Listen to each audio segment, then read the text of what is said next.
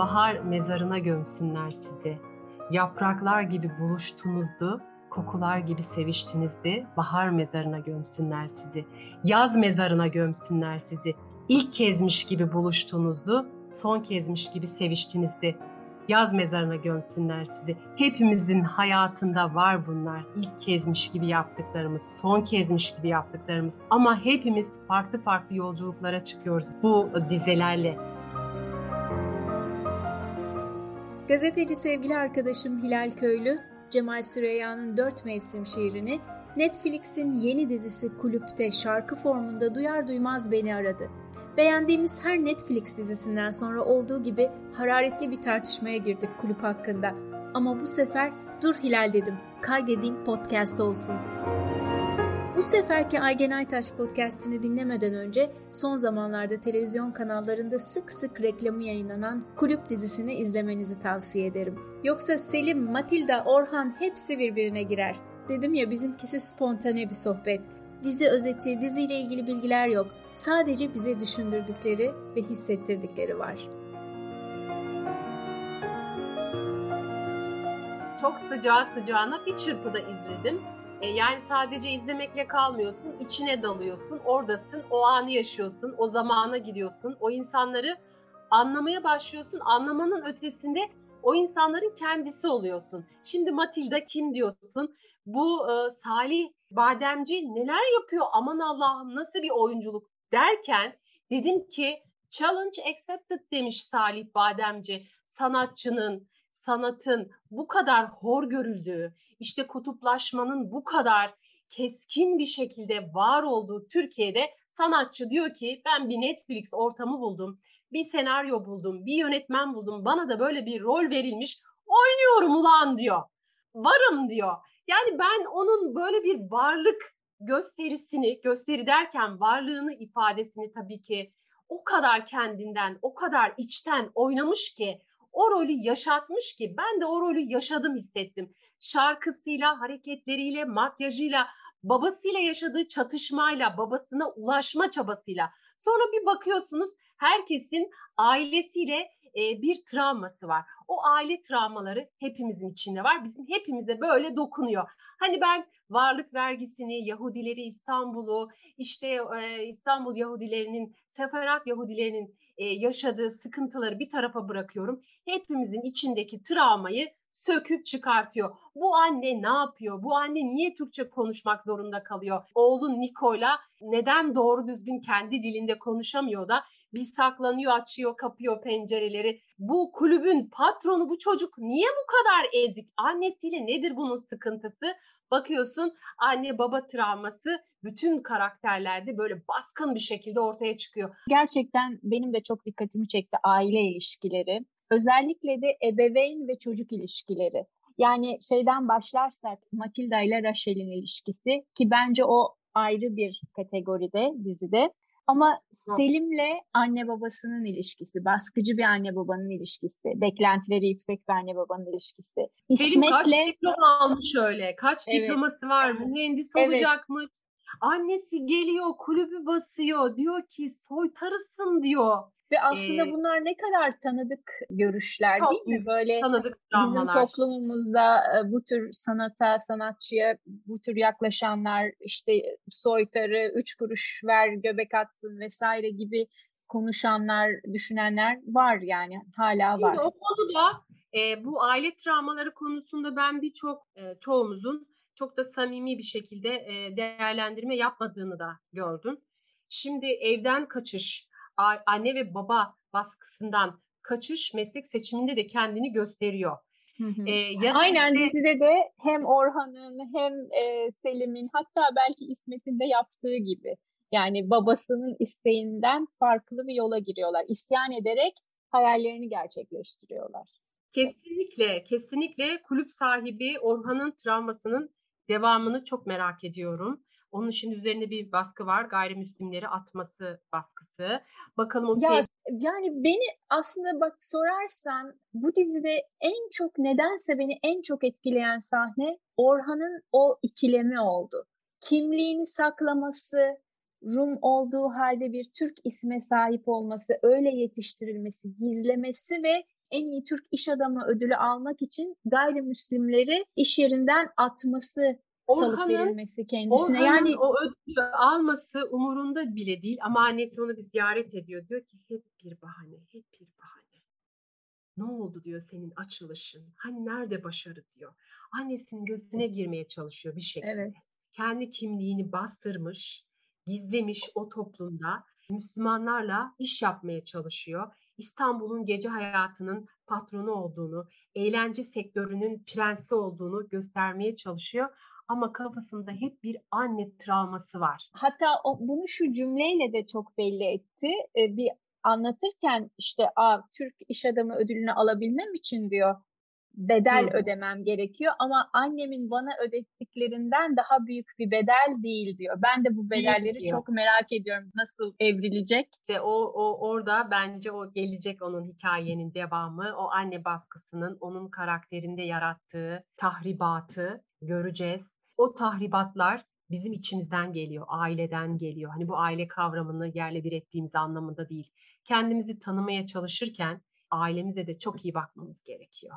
Ve oradan da sıkı dersler çıkarmamız gerekiyor. Herkeste böyle bir şey var ya hani Aygencim, ailem hep arkamdaydı.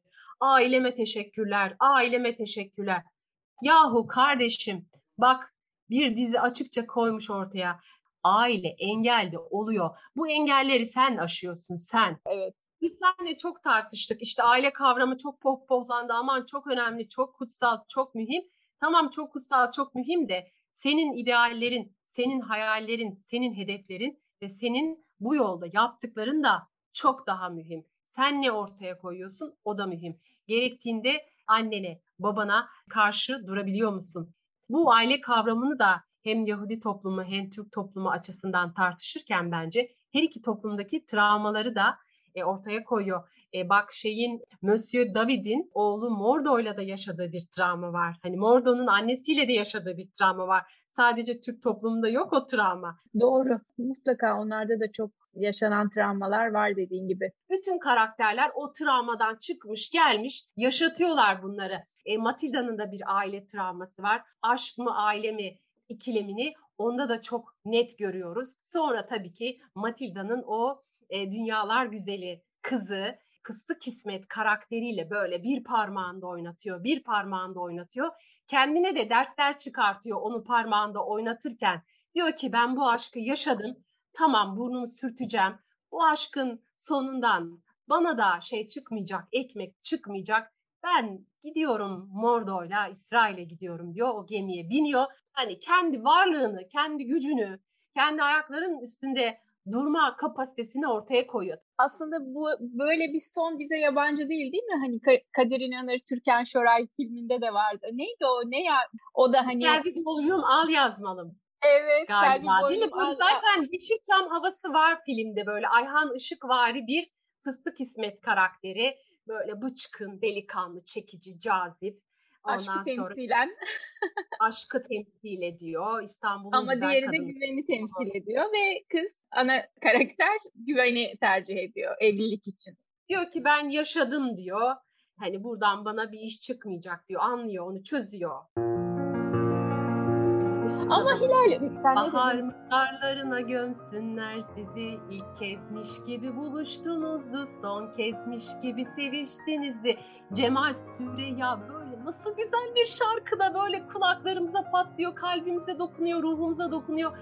Türk şiirinin en güzel dizeleri ne güzel bir şarkıda dökülüyor. Sonra tabii ki filmin şarkıları hani çok güzel diye zaten herkes sosyal medyada yerlere göklere sığdıramıyor. ben şarkılar baktım, gerçekten çok güzel. Şarkılar gerçekten çok güzel. Aslında ee, biz tam da bugüne kadar ben kendimi sorguladım. Orada bildiğim tek şarkı Havva Nagila. E, ve biz aslında o diziyi izlerken ben Yahudi topluluğu hakkında ne kadar çok az şey bildiğimi, aslında çok da bilmek istediğimi düşündüm. Ve ne kadar güzel şarkıları, ne kadar benzerlikleri, ne kadar dediğin gibi aile açısından, aşk açısından bir sürü benzer sorunlar da yaşamışız. Dolayısıyla bu dizi aynen benim için de hani bu alıştığımız upuzun saçmalayan Türk dizilerinin aksine çok böyle taptaze bir dizi gibi geldi ve iyi ki yapılmış da Netflix'te. Dediğin gibi oyunculuklar çok farklı. Sanki bir Türk dizisi izlemiyoruz da yani bu sanatçılar da gerçekten hani e, bir alan bulmuşlar, özgür bir alan bulmuşlar kendilerini sanatlarını Bulmuşlar, bulunca da için. hünerlerini en son noktaya kadar göstermişler. Fırat Tanış, o Çelebi rolü ne kadar derin bir rol ve onu ne kadar güzel oynamış içinde acılar var. Matilda'ya ulaşamıyor mu? Matilda ile kafada bir şeyler mi yaşıyor? Sen hastasın dediğinde onun böyle derin derin bakışı sonra sen kazandın diyor mesela Matilda'ya. O replikler böyle bir anda kafama kazını e, verdi. E, Matilda diyor ki ben kazanmadım sen kaybettin diyor. Şimdi sen dedin ki Yahudi toplumunu tanımak bu kadar da e, bilmiyorduk bizim de hani onları tekrar gözden geçirmemizde ne güzel vesile oldu bu dizi dedim. Evet öyle ama Türkiye'de biz son 20 yıldır hep farklılıklar zenginliklerimizdir dedik. Bir türlü bunu derken birbirimize yakınlaşamadık. Komşular birbirinden uzaklaştı, akrabalar birbirinden uzaklaştı. Herkes birbirine düşüncelerini söylemekten çekinir oldu. Sadece Yahudi toplumu değil işte Kürtler var bu ülkede, Araplar var, Çeçenler var. Yok yok o kadar zengin bir işte e, ki, var. Kurumlar var. Bunları bunları paylaşmak yerine birbirimizden alıp vereceğimiz çok şey var yerine biz hep kutuplaşmalara, gerginliklere odaklandık. Bence e, bu dizinin de şöyle bir mesajı var. Etrafınıza bir bakın. Bu ülkede neler yaşanmış, kimler yaşıyor? Onlardan ne aldınız, ne verdiniz? Bir hesabını da yapın. Geçmişin şöyle küçük bir özetini çıkartın ve önünüze bakın artık. Yani gereksiz bu e, gerilimleri, tartışmaları bırakın mesajı da var e, çok güzel bir biçimde. Tabii ki o travmalar anlatılırken bize bu mesaj verilmiş ama belki de biz bir sonraki adımda travmalardan öte çok daha güzel şeyler paylaşacağız bir umut veren yanı da var dizinin. Evet Hilal aslında evet doğru. Başta da söylediğim gibi çok hoşuma gitti e, Yahudi topluluğuyla tanışmak diyeyim bir anlamda. Bir yandan da en azından onların insanlaştırılması o ön yargılardan işte Yahudi zengin iş adamı ya da şu bu gibi birkaç ya da Havva Nagile gibi ön yargılardan uzaklaştırılmamız bence çok güzel, çok yerinde. İyi ki de e, var ama bir yandan da acaba yağmurdan kaçarken doluya da yakalandık mı diye düşünüyorum. En azından birinci bölümde belki değişir daha sonra ama filmin başından itibaren karaya giren bütün Türkler kötü gibi. Mesela hapishanede şabat yemeği e, yemeye çalışıyor dua eşliğinde.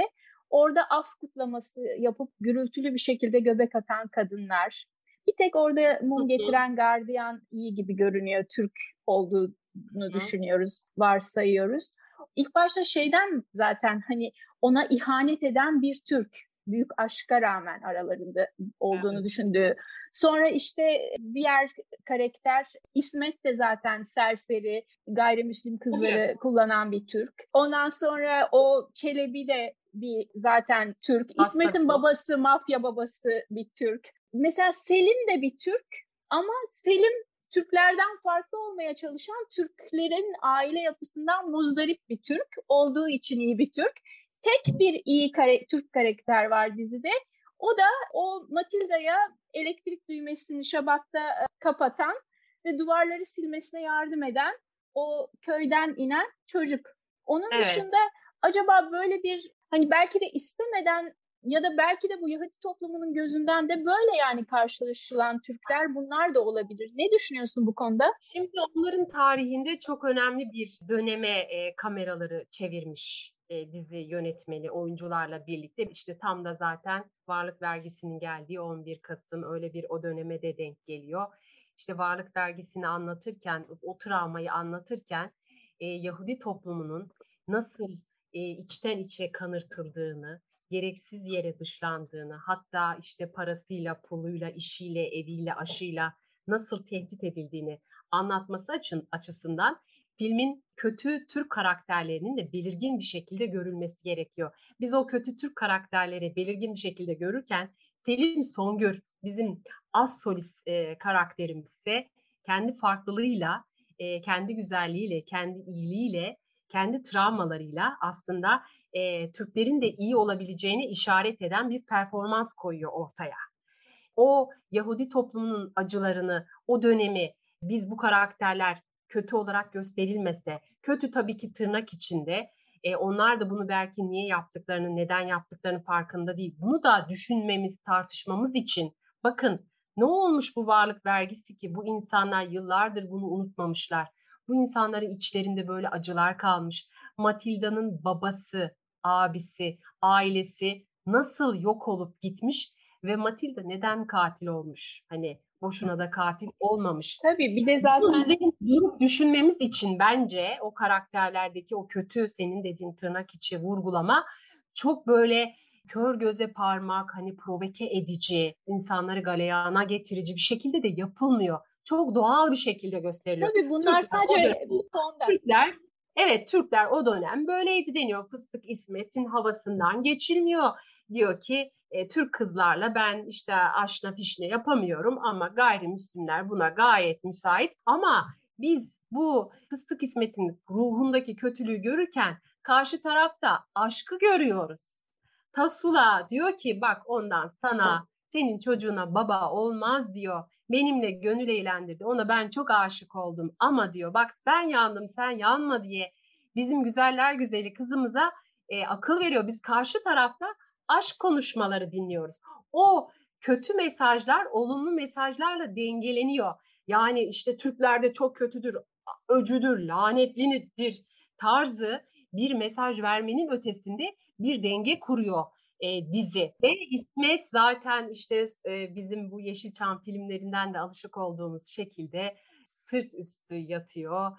İşte dalgın düşüncelere e, dalıyor kadın neden yalan söylediğini düşünüyor. Bu Aysel kimdi, bu Raşel kimdi? İsmet'in aklının karıştığını görüyoruz. İsmet böyle aşka doğru yelken açarmış. Sence aşk başına... konusunda ne aşktan aşk konusunda ne mesaj veriyor bu dizi? Aşk konusunda o kadar güzel net mesajlar veriyor ki. Şimdi Matilda aşık olmuş Mümtaz'a.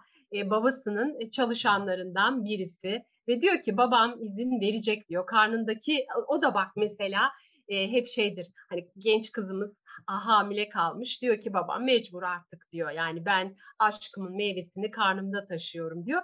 Aşkına o kadar gönülden güveniyor ki Mümtaz'dan böyle bir şey beklemiyor. Sonrasında e, şok oluyor. Mümtaz babasının ve abisinin Aşkale'ye gönderilişinde varlık vergisi konusunda ailesinin üzerine yüklenilmesinde doğrudan rol oynamış bir tetikçi gibi bir adam, mafyatik bir tip. Dayanamıyor, tahammül ediyor, edemiyor gidiyor aslında bir klasik Türk filmi tepkisi de var. Çat çat vurmuş hani e, o onu öldürme sahnesini arkadan sürekli bizim beynimizin arkasında dönüyor dizi ilerlerken böyle akıp gidiyor.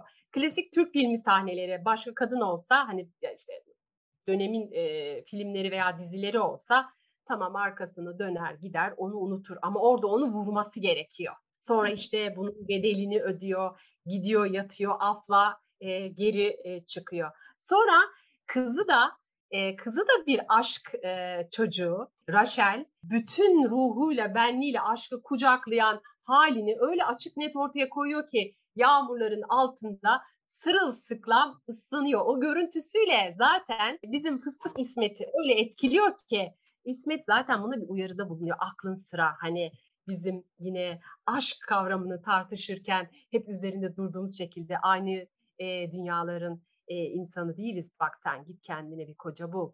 Git e, Mordo ile evlen. Hepimizin hayatından geçti ya böyle sen daha iyilerine layıksın diyen böyle serseri ıssız bir adam. Ama Rachel sanki ona bak sen de yaşa da gel bakalım. Onu aşka çekiyor aşkın içine. Sanki bu fıstık İsmet aşkın içine doğru Aslında gidiyor. ben orada ben, ben orada başka bir şeye dikkat ettim. Yağmur Hı. dizide bir özgürlük simgesi olarak hani diyor ya İsmet bir yerde. Herkes Yağmur'u romantize eder ama hepsi de Yağmur'dan kaçar. Hı. Gel biz Yağmur'a çıkalım diyor. Ve adeta hani Yağmur'da yürümek, Yağmur'da koşmak, dans etmek bir özgürlük simgesi ve aşka çılgınca hazır olmak ve aşkın peşinden gitmek gibi aktarılıyor dizide. Aynen. Ama, Aynen o da var. Evet. Ama ama öte yandan da biraz Rachel de e, ne istediğini mi bilmiyor diyelim, genç mi diyelim, İsmet'i mi kandırıyor, kendini genç. mi tanı kendini mi tanımıyor? Yani bir yandan da Rachel, ben de öyleyim diyor Rachel. Bak ben de aşk insanıyım diyor. Ama daha sonradan ne yazık ki hamile kaldıktan sonra belki sen şimdi Anlıyor. cümleni bitirebilirsin. Belki, belki aklı başına geliyor. Ama Rachel aşkın hani bir aklı başında olmamak halini, aklını başından alma halini böyle birebir baştan aşağı tepeden tırnağa oynuyor. Aşk öyle bir gözünü döndürüyor ki işte böyle yapar aşk adamı diyor. Zaten fıstık İsmet kaçıyor ondan ilk önce. Sonra da o işte o yağmurlu görüntüleri düşünmeye başlıyor. Aşk böyle bir şey diyor. O kadar da halbuki Fıstık İsmet'in hayatında kadın var. E, onu düşünmüyor, Raşel'i düşünüyor. O yağmurlu ana geri dönüyor. Ben orada ne yaşadığımı görüyor. Yani aşkın bir bütün olarak insanın delikanlılıkta, insanın gençlikte böyle fışkıra fışkıra yaşadığını dolu dolu ama sonra da hepimizin hani e, bir yerinde bize temas ediyor ya hepimizin hayatımızın bir yerinde vay aldım boyumun ölçüsünü. Raşel de diyor ki tamam ben de boyumun ölçüsünü aldım. Hoşça kal İsmet derken de yalnız aşka veda etmiyor. Bence İsmet'e veda ediyor. İsmet sen hani bu aşkta yoktun ama bu aşk var olacak diyor bence giderken.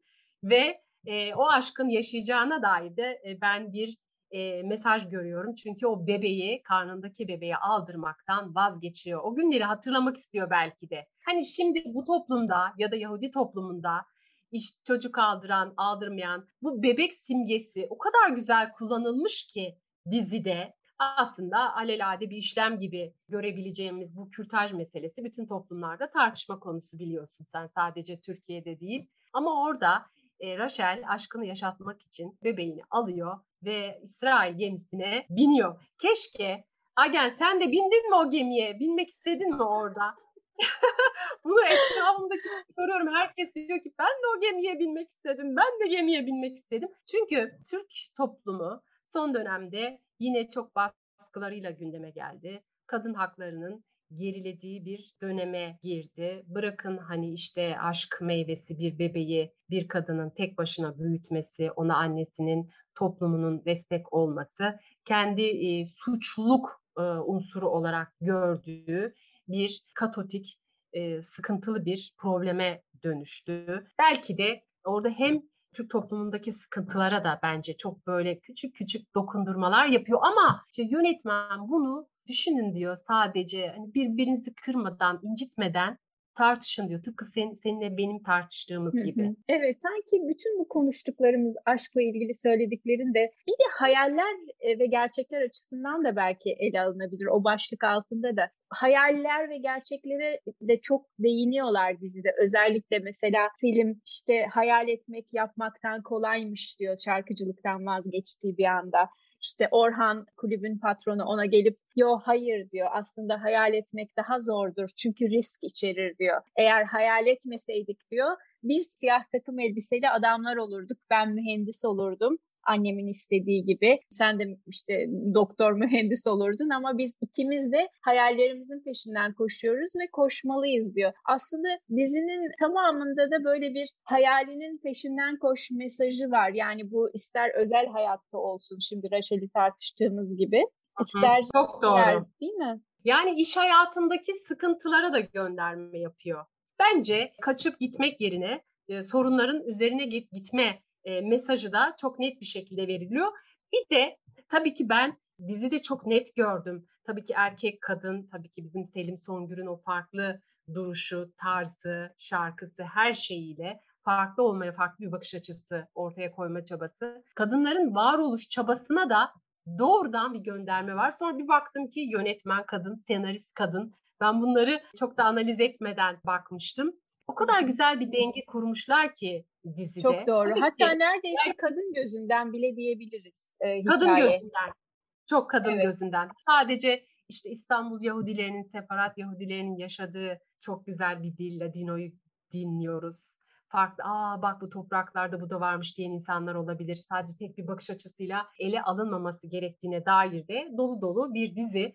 Ben diyorum ki Aygencim iyi ki Netflix var. Evet, demek, evet. Yani demek... ve iyi ki aslında e, bu dizinin yönetmeni olan Zeynep Günaytan da var. Çünkü hem bu dizide hem daha önce çektiği İstanbullu Gelin, daha önce ben de çok tartışmıştık İstanbullu Gelini. Evet, evet. O da çok güzel bir diziydi. Bir de tabii e, biz seyirci olarak, duygusal olarak seyrettiğimizde çok beğeniyoruz. Bütün o geçişleri, işte kızın yırtılmış resminin düştüğü zaman hani o kızın yüzünü gördüğümüzden kıza geçmesi, o istasyonda Matilda'dan köyden gelenlere geçmesi, hikayeyi kat kat açması. Yani hem duygusal olarak bunları çok beğeniyoruz. Bir yandan da profesyonel olarak seyrettiğimizde, dikkat ettiğimizde bu müziklerin girişini, çıkışını kullanılması gerçekten şiir gibi. O kadar çok şarkı olmamalıydı diyenler var. Duydum ben. Öyle ee, mi? Ben bir, ama bence o şarkılar da o kadar güzel kullanılmış ki kulağa o kadar hoş geliyor ki. Bence de. Tabii ki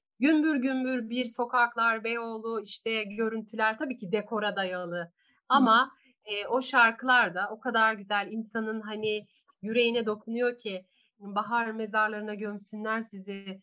E, ben Cemal Süreyya'yı duyduğumda gözümden böyle pıt pıt pıt yaşlar damladı gerçekten. Ha dedim Cemal Süreyya e, ne kadar güzel bir melodi. İşte sonra bir anda Fazıl Say patladı kulağımda işte Serenat Bağcan. Aman Allah'ım ne kadar güzel. Yani ben 10 puan veriyorum. Ay, aynen öyle devamı gelsin. Hem umut veren bir dizi hem bize yeni pencereler açan bir dizi kesinlikle. Hem de ışık tutan bir dizi hepimize, aile ilişkilerimize, aşk ilişkilerimize. Yani Rachel'in yaşadığını bugün modern Türkiye'deki Müslüman kadınlar da yaşıyor. Dolayısıyla evet sadece bu Yahudilere özgü bir şey değil. Böyle anlayarak, yaşayarak o döneme gidiyoruz ve onun içinden geçiyoruz. Ama belki biz geçmişten dersler alarak önümüzdeki travmaları çok daha belki minimum hasarla atlatacağız. Karşılıklı iyi niyetlerin ortaya konması açısından bu dizinin de bir zemin yarattığını düşünüyorum. Hani ben sana pansuman yapacağım belki Aygencim ama sen hazır değilsen nasıl yapabilirim ya da sen bu pansumana açık değilsen. Peki sence hazır mı Türkiye izleyicisi, Türk izleyicisi buna hani başka mesela sen bir gazeteci olarak tepkilere baktığında evet çok güzel tepkiler, Twitter mesajları vesaire var ama bunun tersi mesajlara da tanık oluyor musun? Oluyorum çünkü Türkiye'deki sıkıntı şu an çok kutuplaşmış olmamız. İşte sosyal medya ortamında, Twitter'da, Facebook'ta hep böyle siyahla beyazlar var, ortalar yok. Çok makul tartışmalar yapılmadığını sen de biliyorsun. Ben o tartışmalara çok e, girmek istemiyorum. Çünkü birisi A diyor, birisi Z anlıyor. E, işte troller devreye giriyor, provokatörler devreye giriyor. Bütün o platformlarda yapılan karşılıklı işte tribünsel savaşların ötesinde ben ülke yönetimlerinin olumlu adım atması gerektiğini düşünüyorum. Evet ve bu sanat aslında kamuoylarını yumuşatmak açısından, birbirine yaklaştırmak açısından da çok önemli. Çok önemli. Bu dizinin öyle de bir rolü olmuş gerçekten.